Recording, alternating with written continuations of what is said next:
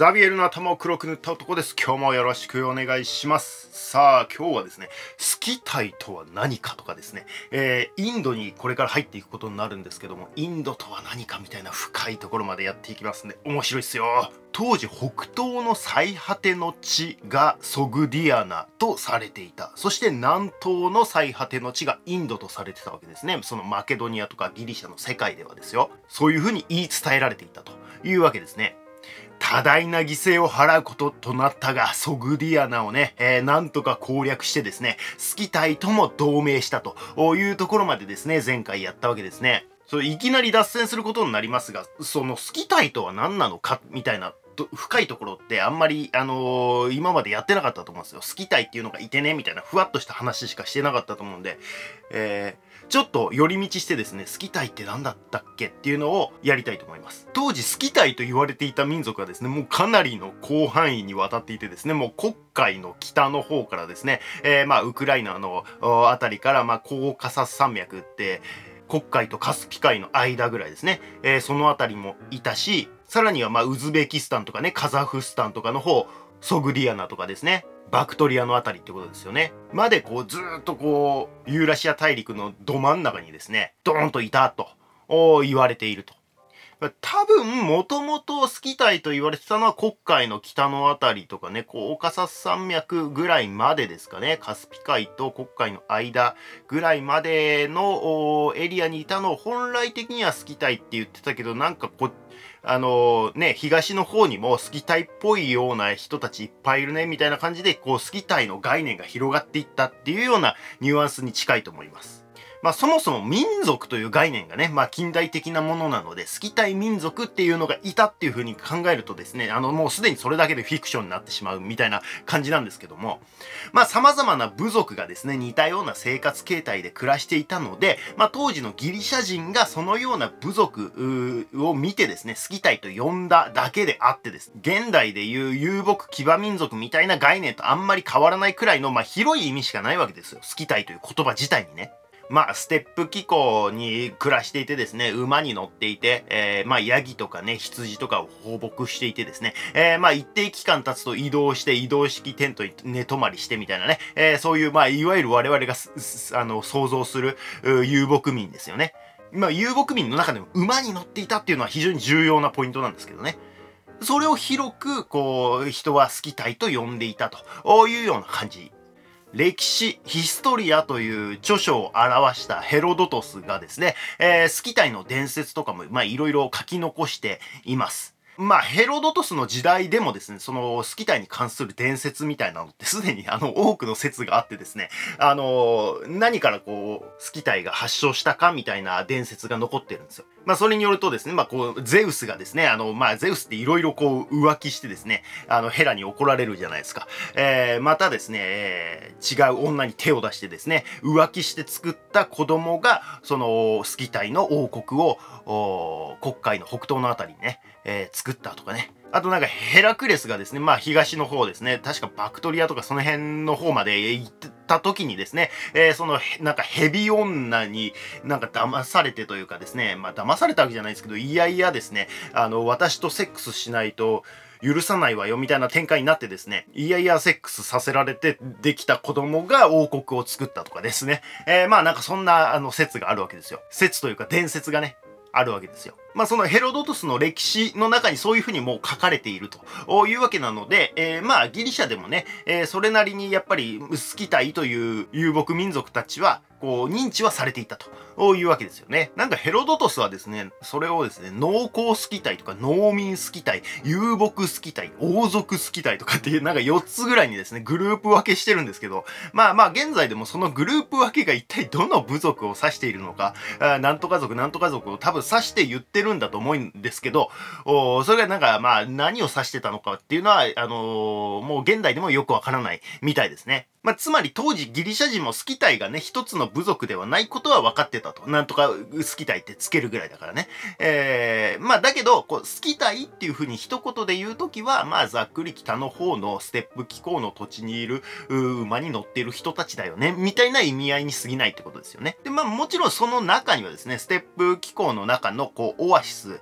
がこう、点々としてる場所もあったりしてですね、まあそこに定住している人たちとかもいたので、まあそれを無理やり農民スキタイとかですね、農耕スキタイと呼んでたんでしょうね。まああの、移動しないスキタイみたいな、農耕遊牧騎馬民族みたいな、もう若干論理破綻した言葉になってるわけですね。そのスキタイがですね、歴史的に、まあ考古学的に現れ始めるのがですね、全9世紀頃というふうに言われています。まあ、歴史学的、考古学的にはですね、もともとモンゴル平原あたりにいた遊牧民族がですね、何らかの理由、まあ気候変動とかね、干ばつとかあったんでしょうね。えー、そういうのがあって、まあ遊牧民なんで、こう移動を繰り返すわけですよ。で、西に西に、えー、どんどん来てですね、どんどん西にいる人たちをこう圧迫していって、で、その連鎖反応でですね、えー、こう玉突き事故的に移動が起こって、最終的にこの黒海の北の方にですね、いわゆるスキタイという呼ばれるような人たちがこう現れると。こういうわけですね。すると、もともとそこに住んでいた、あまあ、先住民みたいな人たちもいてですね。これ、キンメリア人とかって言うらしいんですけど、そのキンメリア人なんかは、まあ、逃げるように南下することになるわけです。まあ、このキンメリア人っていうのは遊牧民じゃなくて定住民族なんですけど、その人たちが、まあ、国海のこう、周りをですね、こう回って、オリエント世界とかにね、こう、入り込んでいくみたいなね、いう感じになるんですね。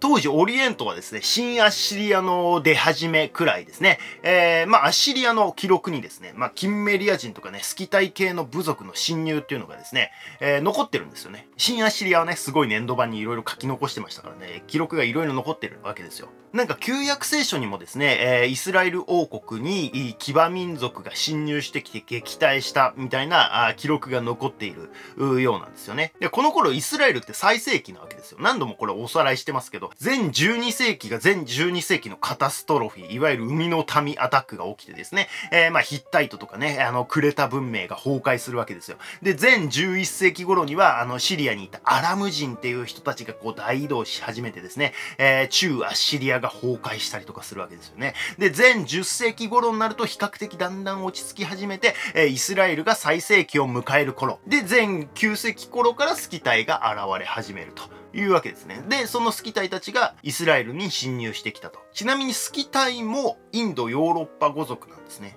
あ、ちょっとアーリア人かどうかわかんないですけど、まあ、インドヨーロッパ語族の仲間あですね。まあ、ギリシャ人とかもそうでしたよね。えー、あと、イラン人ね。イラン人というか、ペルシャ人ね。インド、ヨーロッパ語族ですね。あと、ヒッタイトとか、ミタンニとかですね。もうインド、ヨーロッパ語族。ヤペテ系とかってやりましたよね。実はですね、アケメネス朝ペルシャの1回目でですね、この頃インド、ヨーロッパ語族のアーリア人がですね、えー、インド高原の東とか北の方でいろんなところでこう移動しては侵略して侵略されたら移動してみたいなことを繰り返して玉突き事故的に民族の移動が起こったっていう説明してたんですけども多分その一部がですね好き体だったんじゃないかなっていうふうに思うわけですよ。そしてもともとそのイラン高原のね、北西にいたペルシャ人ですね、パラスワ人と呼ばれてた人たちが、あこうメディア人というね、別のインドヨーロッパ語族の民族に圧迫されて、えー、イラン高原の南西に移動するみたいな時代だったあわけですよ。要はそのスキタイが現れ始めた時期と、そのペルシャ人が南西に移動した時期とか重なってるというわけですね。だからあのモンゴルのね、えー、モンゴル平原から始まったその玉突き事故的な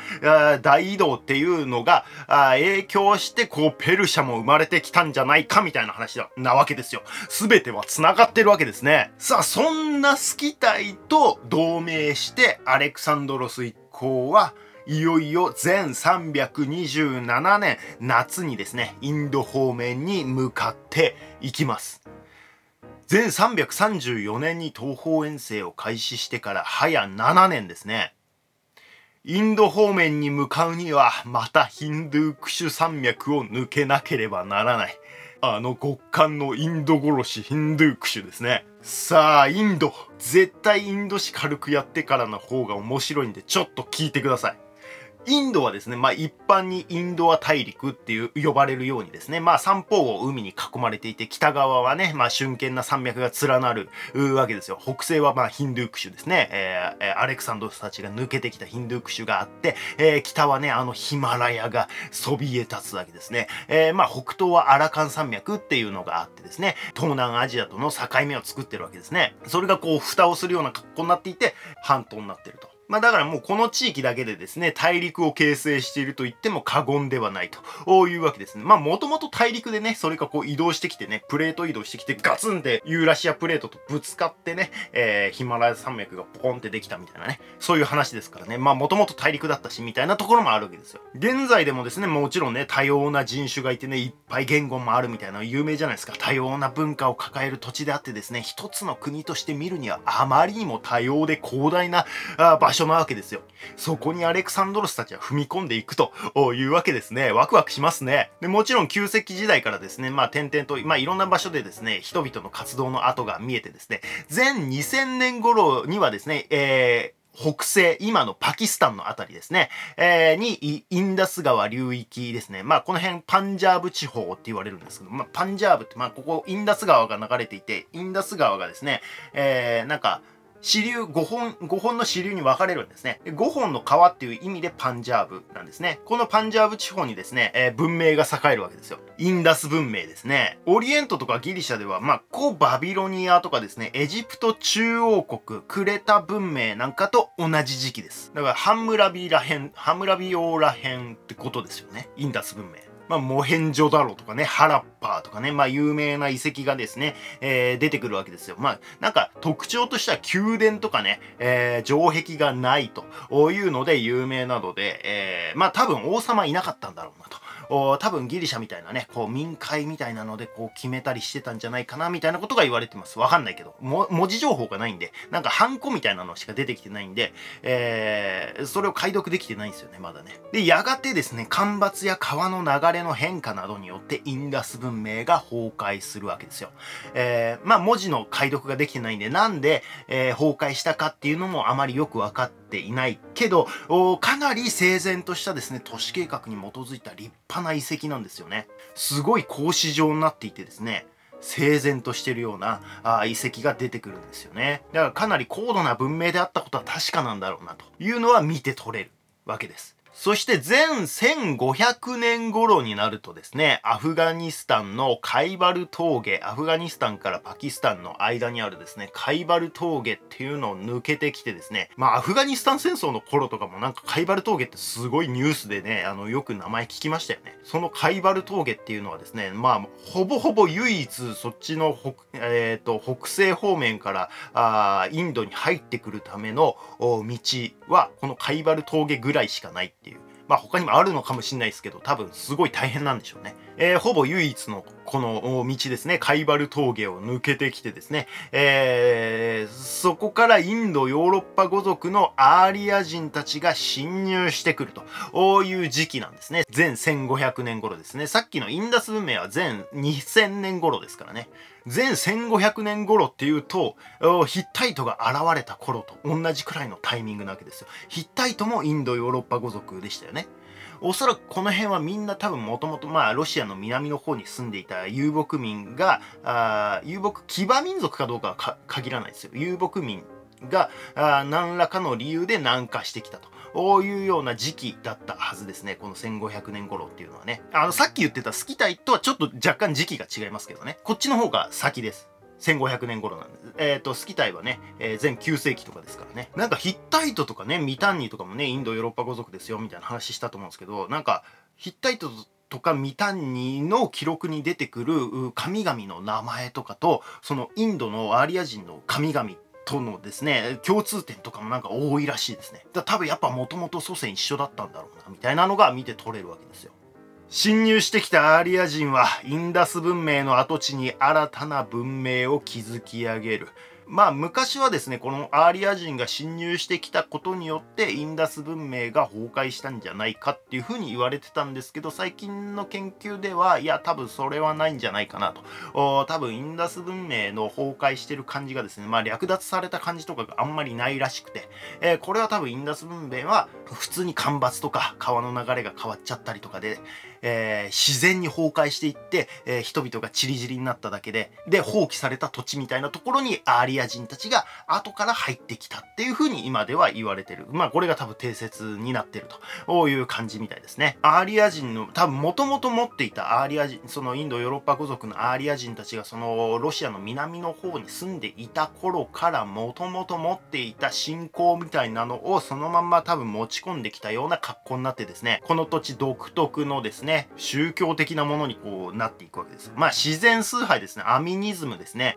リグベーダと呼ばれる文献があってですね。まあ日本でいう古事記みたいなね、えー、やつですよね。その自然崇拝の世界観みたいなのをこう、女児誌で書かれてるような、あやつが、こう、あってですね。まあ、晴天みたいな感じになってるわけですけど、リグベーダね。まあ、そこからね、あの、世界観が垣間見えるわけですよ。雷神インドラとかね、えー、火の神アグニとかね、雷神インドラがこの象乗ってる方ですね。えー、火の神アグニがこのなんか燃えてる方ですね。まあだからギリシャでいうね、神道記みたいなね、えー、やつですよね。ゼウスがなんかこんなこんなことやってみたいなね。まあ、初めはカオスで、そこからね、えー、ガイアが生まれみたいなね。クロノスがウラノスの一物を刈り取るみたいな、ああいうやつですよね。もう絶対面白そうみたいな。ちなみにこのね、あの、雷神インドラとか火の神アグニっていうのもですね、あの、仏教の、えー、神様というか仏様にもなっていたりするわけですよ。仏教何でも取り込んじゃうんで。えー、仏教で言うとですね、なんかインドラは帝釈天らしいですよ。そうなんだみたいな。全然知らなかったですけど。アグニは加点って呼ばれる、まあ知らんけど、加点っていうのがいるらしいですね。あとなんか、毘沙門天とかね、弁財天とかも、そのなんかリグベーダーに出てくるらしいですよ。美酒なんとかかんとかみたいなね、ちょっと忘れたけど。結構ちゃんとした神様として、えー、毘沙門天とかね、えー、弁財天って言いたらしいですよね。そうそう。だからもうこのリグベーダー、その全1500年ぐらいから遡るストーリーなわけですよ。実はね。新陶器より全然古いですからね。そして500年くらい経った、まあ そんな自然崇拝をしながらですね、えー、そのアリア人たちは生活していたわけですけども、500年ぐらい経ったですね、えー、その後にですね、えー、全、まあ1000年ぐらいですよね、えー、この頃になると、まあこの頃ね、何度も言う通り、イスラエルの最盛期ぐらいの時期ですよね。えー、この頃になるとですね、えー、アーリア人はより豊かな土地を求めて、こう東にね、移動し始めるわけですね。まあもともと北西のね、パンジャーブ地方にいたアーリア人たちがですね、えー、まあ多分人口も増えてきたりとかもあったんでしょうけどね、東の方に移動を始めるというわけですね。だからこれおそらくですね、これ勝手な想像なんですけど、あおそらくこれさっき言ったスキタイとかの移動時期とも重なってくるじゃないですか。まあ、前9世紀とかね、えー、そのぐらいの時期、そのイスラエルの最盛期の時期に、えー、スキタイが入ってきたよみたいな話をしたと思うんですけど、そのぐらいの時期なになってきてるわけですよ。このアーリア人たちが東に移動し始めたのがね。えー、となると、スキタイが現れ始めた時期とも重なってるんで、この多くの遊牧民族たちが玉突き事故的にこう移動してきた時期なわけですよ。つまりこの頃にですね、まあね、500年前にこのパンジャブ地方で、えー、ゆったり暮らしていたアーリア人たちも、さらに他の遊牧民族たちがですね、このカイバル峠を抜けて侵入してきて、こう移動すること、羽目になったみたいなあ感じもあるんじゃないかなと。そういうに思います。わからないですけどね。なんかそんな風に繋がってたら面白いなみたいな話なだけです。えー、何の確証もありません。はい。そしてインドの東とか南の方、まあ、デカン高原の、デカン高原って南のあたりデカン高原って言うんですけど、東の方はガンジス川がある方ですね。まあ、ガンジス川とかデカン高原のあたりはですね、ドラビダ人と呼ばれる人たちがもともと住んでいたわけですね。まあ、肌の色がね、あの、アーリア人に比べて濃くてですね、えー、あの、ドラビダ人って確か鼻が低いみたいな意味だったかな。サンスクリット語かな？まあそんなんかそんな意味でですね、まあ、アーリア人と比べてですよ、まあ、肌の色が濃くて鼻が低いという人たちが住んでいてでそこにですねアーリア人たちがこう侵入してくる格好になって侵略して支配するという関係になっていくわけですね。ここで支配者層と非支配者層に分かれていくことになっていくと。はっきりとバルナ制、いわゆるカースト制の誕生ですね。まあ、カースト制とは厳密にはまだ違うんですけどね、まだこの頃はバルナ制です。カースト制っていうのはさらにですね、そこにですね、いろんな風俗というか、なんか民衆のこう、生活の文化みたいなのが根付いてきてですね、かなりもっと細かくなっていくのがカースト制なんですけど、バルナ制っていうのは、いわゆるこう、バラモンとクシャトリアとバイシャとシュードラっていうこう4段階に分かれてですね、えー、まあそれ以外みたいなね、アンタッチャブルな人たちみたいなのもいたんですけどね、まあ得た否認的な人たちもいたわけですけども、それ一番偉いのがバラモンですね。まあ神官というかその聖職者、えー、司祭とかですね、えー、宗教的な儀式をする人たちとかですね、それがバラモンですね。で、次がクシャトリアですね。まあ貴族とか戦士とかね、え、剣を持って戦う人的なイメージですね。クシャトリア。まあ、武士みたいな階級ですよね。次がバイシャですね。まあ、平民とかね、商人みたいなイメージですね。そしてシュードラ、奴隷労働者みたいなこの4つにね、はっきりと分かれていくわけですよ。でまあ基本的にこうアーリア人はバラモンとかクシャトリアとかバイシャみたいなこう上の方の身分なわけですよね。で、被支配民であるドラビダ人たちは、まあシュードラ、よくてバイシャみたいな。バイシャンの下の方みたいなね、えー、そんな感じのイメージですよね。ごめんなさい、ちょっと合ってるかわかんないですけど、まあ、イメージ的にはそんな感じで、こう、アーリア人がドラビダ人を支配すると。いう関係なわけですね。まあ別にこれなんか特別な感じもあんまなくてね、あの時代は違うけど、スパルタのね、ラケダイモンとペリオイコイとヘイロータみたいなね、関係に近いですよね。まあ言うたらアテネもね、まあ貴族がいて、あの平民がいて、みたいなね、えー、奴隷がいてと、まあそう変わらんだろうっていうような関係ですよね。あの、ラケダイモンたちもね、後からね、えー、タイゲトスさんを超えてね、侵入してきた、侵入して、あの、支配した人たちですからね、えー、同じような感じですよね。ただギリシャと違うのは、そのバラモンが一番偉いというところですね。その神官が一番偉いというところですよね。スパルタではラケダイモンですからね、戦士たちが一番強かったわけですよ。クシャトリアが一番強いわけですよね。このインドで言うとね。これはですね、まあわかんないですけど、多分、そのギリシャは青い空に白い雲、おエーゲ海を望む穏やかな自然なわけですよ。ああ、行きたいな、エーゲ海みたいなね、誰もが羨むエーゲ海っていうね、えー、感じなわけですよ。カラッとしてて気持ちいいなみたいなあそういうお天気ばっかりが続くっていうね、えー、世界なわけですけどももうインドはですねガンジス川の氾濫やらですねまあインダス川も大変なわけですけどおもうモンスーンやらですねデカン高原の干ばつなどに見舞われるもうそれはそれは圧倒的に厳しい自然があるわけですよ。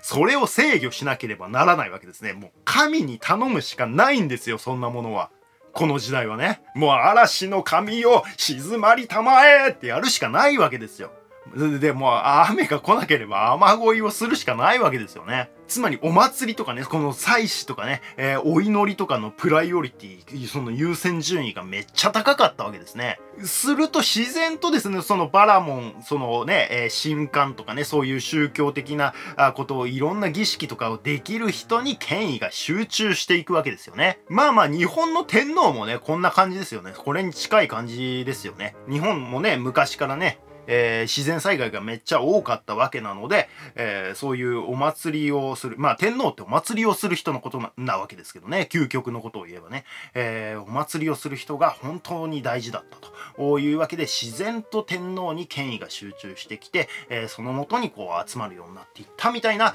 ニュアンスですよね。そうしてバラモンを中心としてですね、どんどんバラモンに権威が集まっていくことによって、自然とこう、なんていうんですかね、自然崇拝の宗教がができてきた。これがバラモン教なわけですね。まあまあ、こんな感じで自然相手にお祈りをしながら、あ全600年頃まで過ごすで、一気に飛んだなって感じですけど、ちょっと飛ばさせてください。この辺もあんまり、えー、記録は残ってないと思います。多分残ってない。そのリグベーダーとかに書いてある、その伝説的なやつだけですね。残ってたとしても。で、この頃まではですね、部族社会なわけですよ。基本的に。なんとか族、なんとか族、なんとか族っていうのがね、まあこういっぱいいてですね、えー、まあ別に統一されないまんま、この家族、家族が大きくなっていった単位みたいな感じで過ごしてたっていう感じなんですよね。これがだんだんですね、全600年とか500年とかそのぐらいの時期になってくると次第に各地に都市国家みたいなのができ始めてくるわけですね。これもあのね、ギリシャのポリス形成期とね、時期はかなり近いですよね。そしてこの主な都市国家がですね、しのぎを削る時代となっていくわけですよ。16大国時代ですね。確かペルシャの時もちらっと名前出したと思うんですけど、まあ王様が出てき始めるわけですね、この頃からね。まあインドの王様もね、16大国もあるわけなんで、いろいろいるんでしょうけど、まあなんか結構ギリシャの王様とかにも近かったみたいですよ。あの、スパルタの王様ってね、なんか2人いたりとかして、まあ多分2人いたかどうか知らないですけどね、インドの王様が。あんまり実権はなくて、基本的にその民会で決めたことを、その王様たちが執行するみたいな感じだったじゃないですか。戦争の前線に立ってですね、えー、戦うみたいなことをスパルタの王とかしてたあっていう話をしたと思うんですけど、まあそれになんか結構近いような感じ、ですよね。それだけ軍事の優先順位が高くなってきたから王様っていうその力を持ってるものを中心にまとめなきゃいけなかったみたいなニュアンスがあるんだとは思いますけどね。そして戦乱の世になってくるとですね、徐々にバラモンの権威が落ちていくんですよ。要は神に祈っても敵は止まらないしね、みたいな。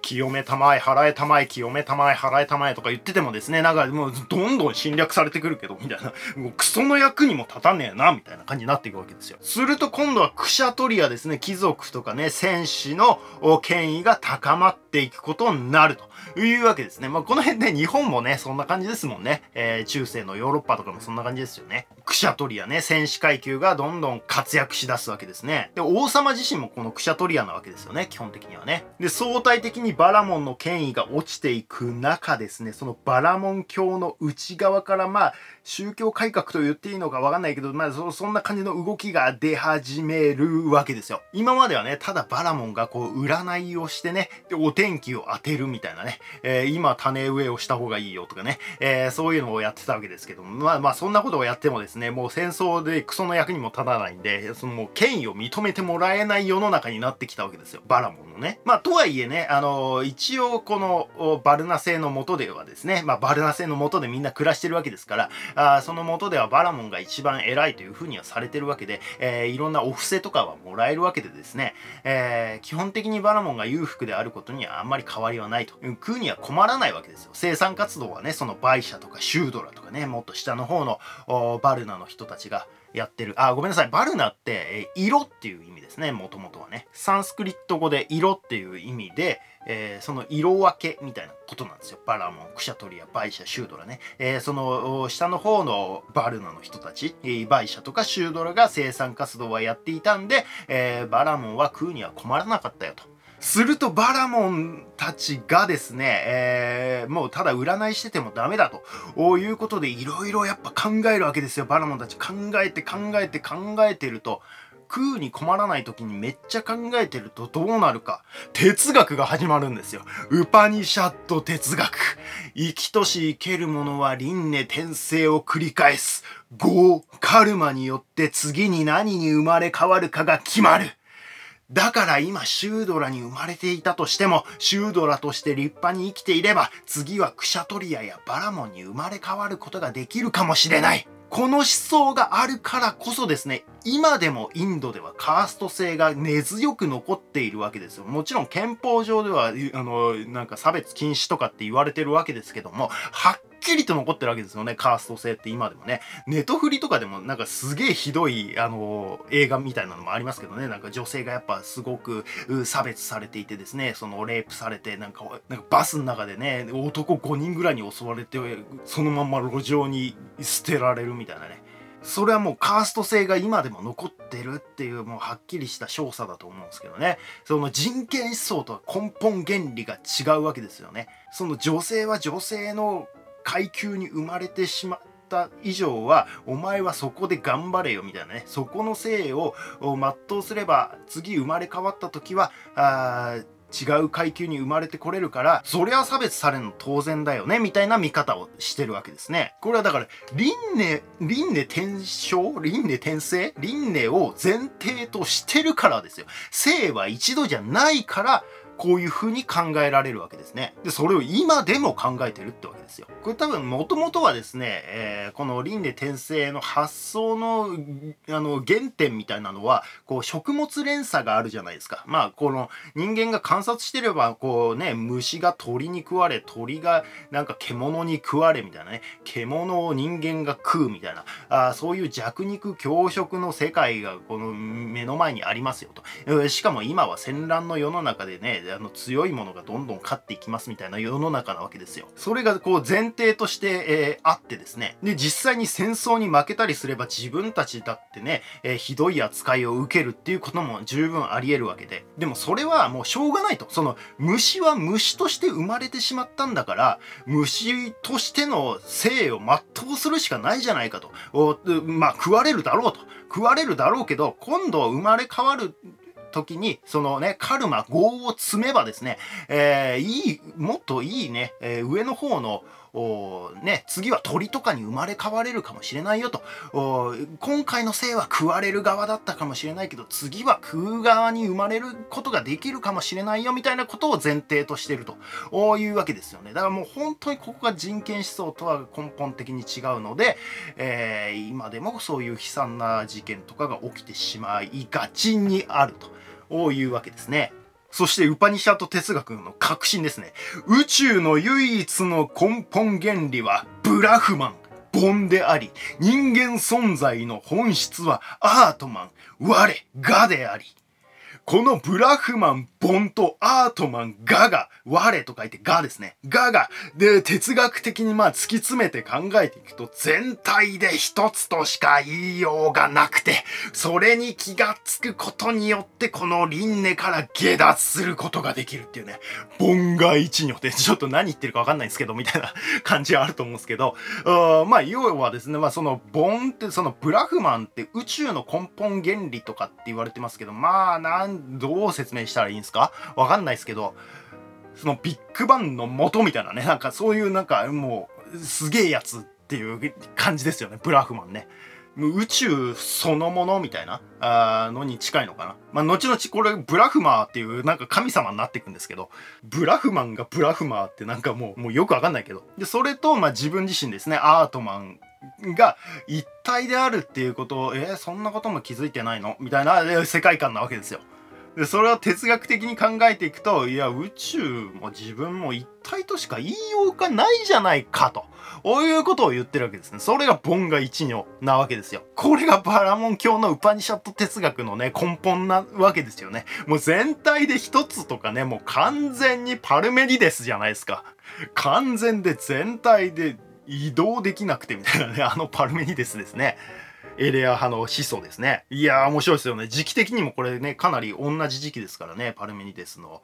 エレア派が始まった時期とね。ウパニシャット哲学が始まった時期ね。しかしそれでもですね、バラモンの権威はやっぱり落ちていくわけですよね。えー、そんな哲学なんてやってる場合じゃねえと。いや、宇宙と俺が一体かもしれないけど、それでも侵略者止まんねえからみたいな。その侵略者に対して、あなたと私は一緒なんでやめてくださいとか言っても止まんねえからみたいなね。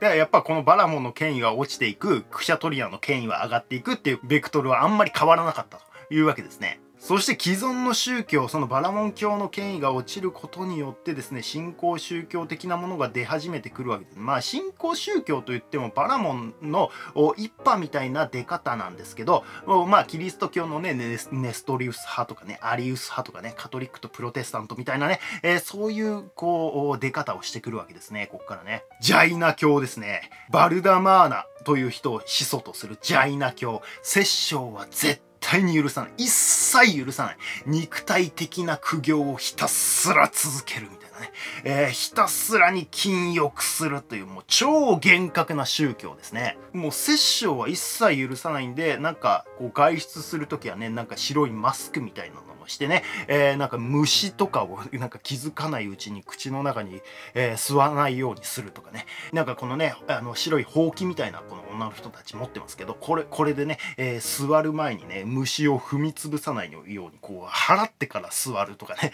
えー、そのぐらい徹底して、えー、やったりしてるわけですね。これもまあバラモン教の内側から出てくるわけですけどねもともとはねバルダマーナって人がね。でそのジャイナ教にだんだんなっていくっていうような感じですね、えー、そののジャイナ教的にはですねその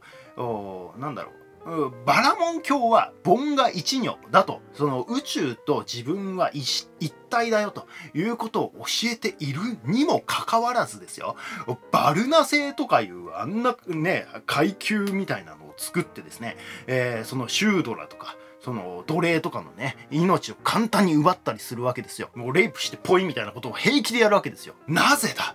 盆が一女ならば、この世に存在するものは全て自分であるはずですよね。目の前にいる人も自分だし、バラモンもクシャトリアもバイシャも全部自分なんですよ。あなたも私も自分なんですよ。動物も虫も植物のあらゆるものが自分であるはず。論理的に考えればそうでしょと。うお、なんか説得力あるみたいな。ならばそれを我、アートマンの欲望に従い殺すなんて論外もうジャイナ教の理想はすごくてですね、もう断食をしてそのまんま死ぬことっていうね、え、それ理想なのっていう。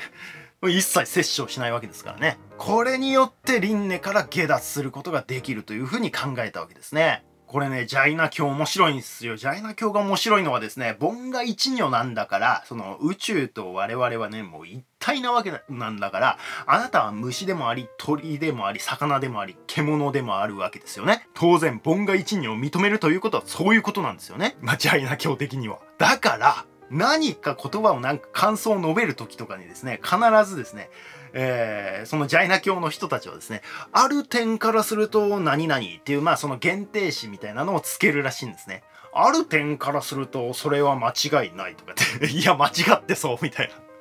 ある点からするとあなたは美しいとか、いや、全然口説けそうにないみたいな。つまり、いちいち人間的なですね、今のこの場にいる我、アートマン的には美しいみたいなね、そういう注釈をつけながら喋るわけですよね。えー、まあ、今この場だから言うけど、今この場だからね、あ、後になったらちょっともうわかんないけどね、みたいな。あともう人間的、まあ、自分は人間だからね、あくまで、えー、この点から見るとあなたは美しいよ、みたいな。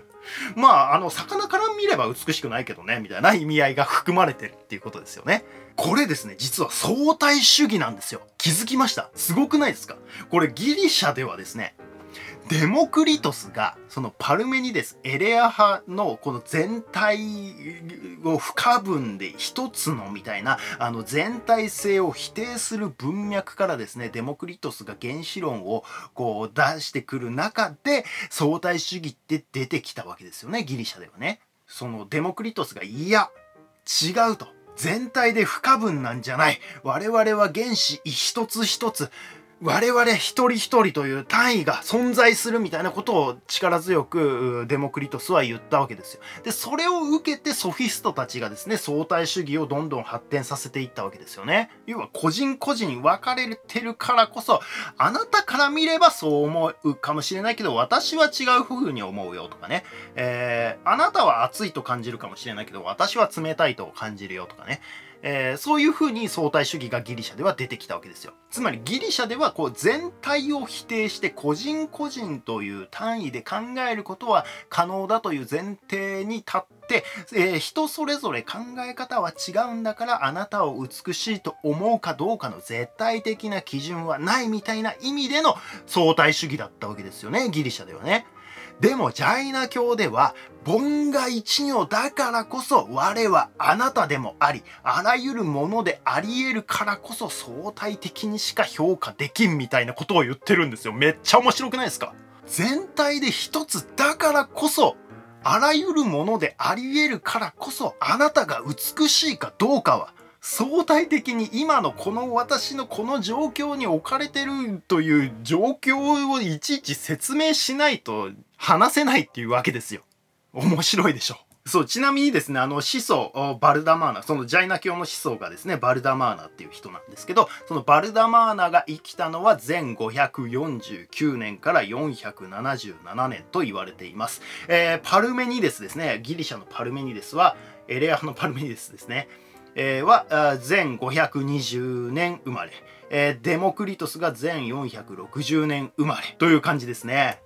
ほぼ同時代だけど、まあ、インドの方が若干早いかなというような感じなんですよね。まあ、そういやそうですよね。あの、輪廻転生とかもね、ピタゴラスとかも言ってましたからね。やっぱインドの方が早いっすよね。そしてインドの16大国は激しく争う中でですね、だんだん2強の色合いが濃くなってくるんですね。まあ本当は2強じゃなくて4強なんですけど、ちょっとめんどくさいんで2強ぐらいにさしといてください。えー、コーサラ国っていう国とですね、マガダ国っていう2強で争う時代がやっててくるというわけですね。ちょっとこの地図上でいくとですね、まあ、ごめんなさいね、ポッドキャストの人わかんないけど、マガダ国がここですね。えー、茶色いとこ。コーサラ国も まあ茶色なんですけど、ここですね。えー、コーサラ国はもうネパールというかもうヒマラヤ山脈に近い方って感じですね。マガダ国の方が東の方にあるという感じですね。まあこの2つの国がだんだんでかくなっていくと。他の国を飲み込みつつですね、だんだんでかくなってくるよというような時代に入ってくるわけですね。でちなみにジャイナ教の始祖バルダマーナはですね、えー、マガダ国、マガダ国東の方の出身のクシャトリアだった人物ですね。まあだからクシャトリアが身分が高くなっていったんで多分別に食うに困ることはなくなっていろいろ考えた結果ああもう自分は餓死して死のうみたいな風に思ったんだと思うんですよね。だからまあ自らはもうクシャトリアという身分を捨ててですね修行に励んだようですね。で二教のもう一つコーサラ国コーサラ国ですね。えー、そのヒマラヤに近い方のコーサラ国から出てきた信仰宗教が仏教なんですよ。仏教。厳密にはですね、まあ、コーサラ国というか、コーサラ国の属国であったサーキアというね、えー、これ漢字で書くと釈迦ですね。サーキア族、釈迦族ですね。の王子、ゴータマシッダールダが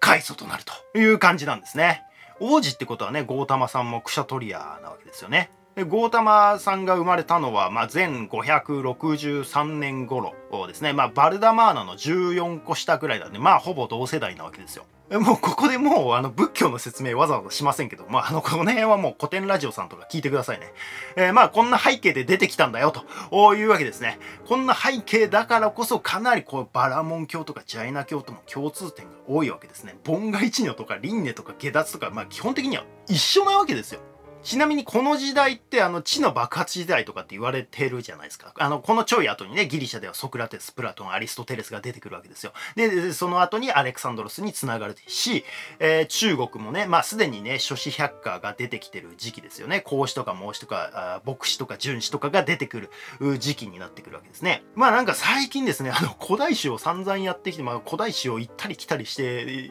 きてですね、えー、なんかまあそれは必然的にこの時代に地の爆発が起こるよなってなんかあの思い始めたっていうのがありましてですね、えー、多分一番でかいのは鉄器の普及だろうなっていうふうに思うんですよね。前7世紀とか6世紀とかねそのぐらいになるとギリシャもインドも中国も青銅器から鉄器に変わり始める時期になってくるわけですよ。鉄器によって生産性が爆上がりからの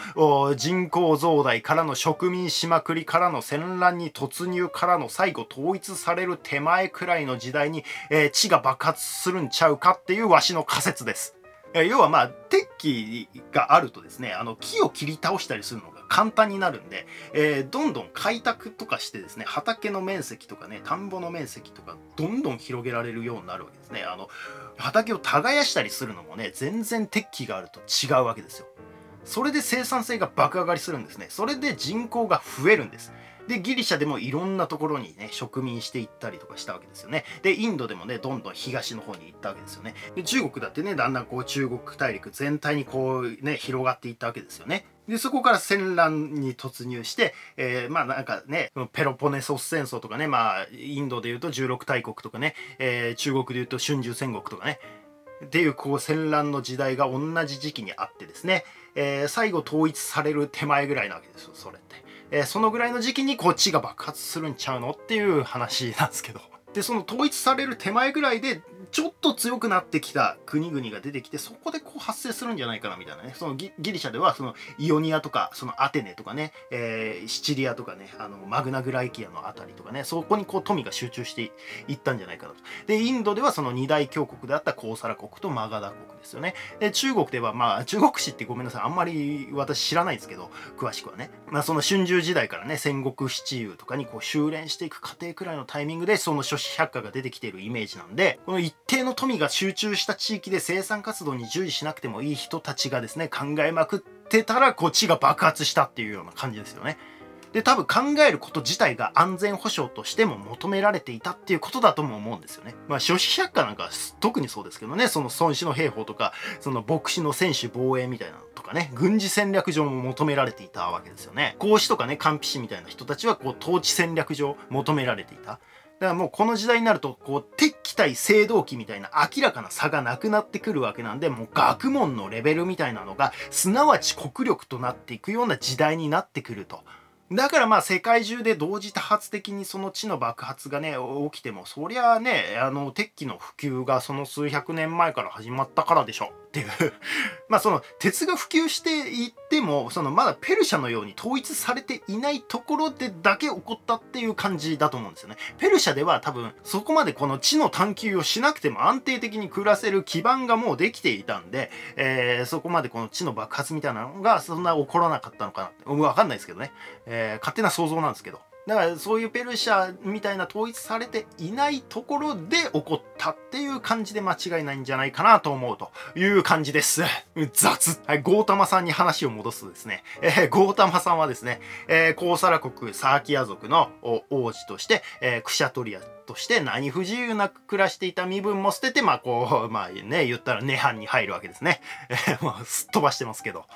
その後ですね、インド史的にはですね、その二大強国、コーサラ国対マガダ国の決勝戦が、まあ、100年くらいかけてここで、この後ですね、行われていって、最終的に勝ったのは、マガダ国なんですね。バルダマーナ、ジャイナ教の方が勝ったんですね。別にマガダ国でジャイナ教が広がっていたっていう意味じゃないですよ。バルダマーナの出身のマガダ国が勝ったっていう意味です。まあ、つまり、ゴータマさん負けちゃったわけですよね。えー、ゴータマさんクシャトリアやめてよかったね、みたいな。これがまあ前5世紀初めくらいなので、ギリシャで言うとペルシャ戦争くらいの時代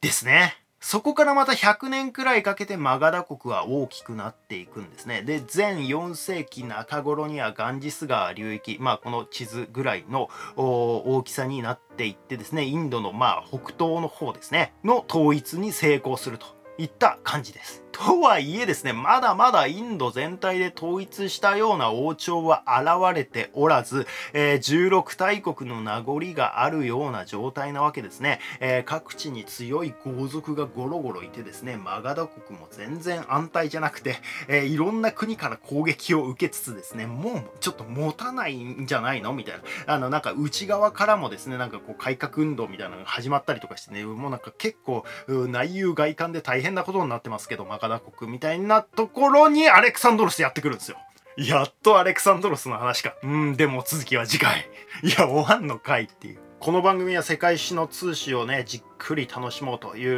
趣旨でやっています。あ、そういえばですね、あの、YouTube の合計再生回数がですね、67,797回になりました。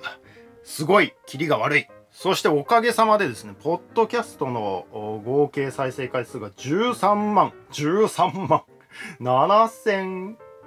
回ですね。ありがとうございます。すげえ中途半端な時に紹介してすいません。そしてそして、えっ、と、YouTube のチャンネル登録者数がですね、969人ということで、これもまたすげえ中途半端なんですけど、1000人まであとちょっとということでですね、えー、俺らに元気を分けてくれいや、本当にね、なんか皆さんのおかげで、えー、ここまで登録者数も徐々に増えてきてですね、あの、集まってきてくれて本当に嬉しい限りでございます。いよいよ1000人までカウントダウンというような感じになってきましたね。まあもう登録者数とか言ってる時点で全然ボンガ一女に慣れてない感じがありますけどね。あ、でもあれか、ボンガ一女なんだから、もうあれか、登録者数70億人いるのと同じようなことなのか。あ、なんかもうそう考えるともう涅槃に入れる気がしてきますね。いやいや、本当ありがとうございます。本当にね。あの、特にね、ツイッターとかね、ポッドキャストでね、こう、いろいろ拡散していただいてる方々とかね、えー、もう感謝しかありません。この全くバズらないチャンネルなのにね、なんか毎日3、4人ぐらいね、YouTube で、えー、登録者数が増えていく感じとかもね、えー、もう本当にそういったね、皆さんが拡散してくれたりとかしてる、いただいてるおかげだと思います。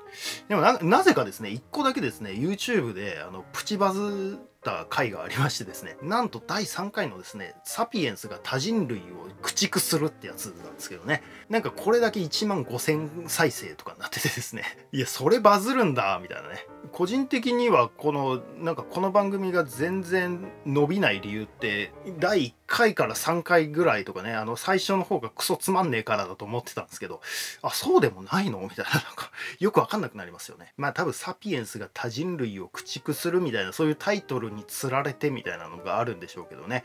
えー、まあそういうのよくわからないんで、えー、9割本とかあんま好きじゃないんで、まあそういうのを避けてきたツケですよね。えー、そういう SEO 対策とか一切やらないっていう。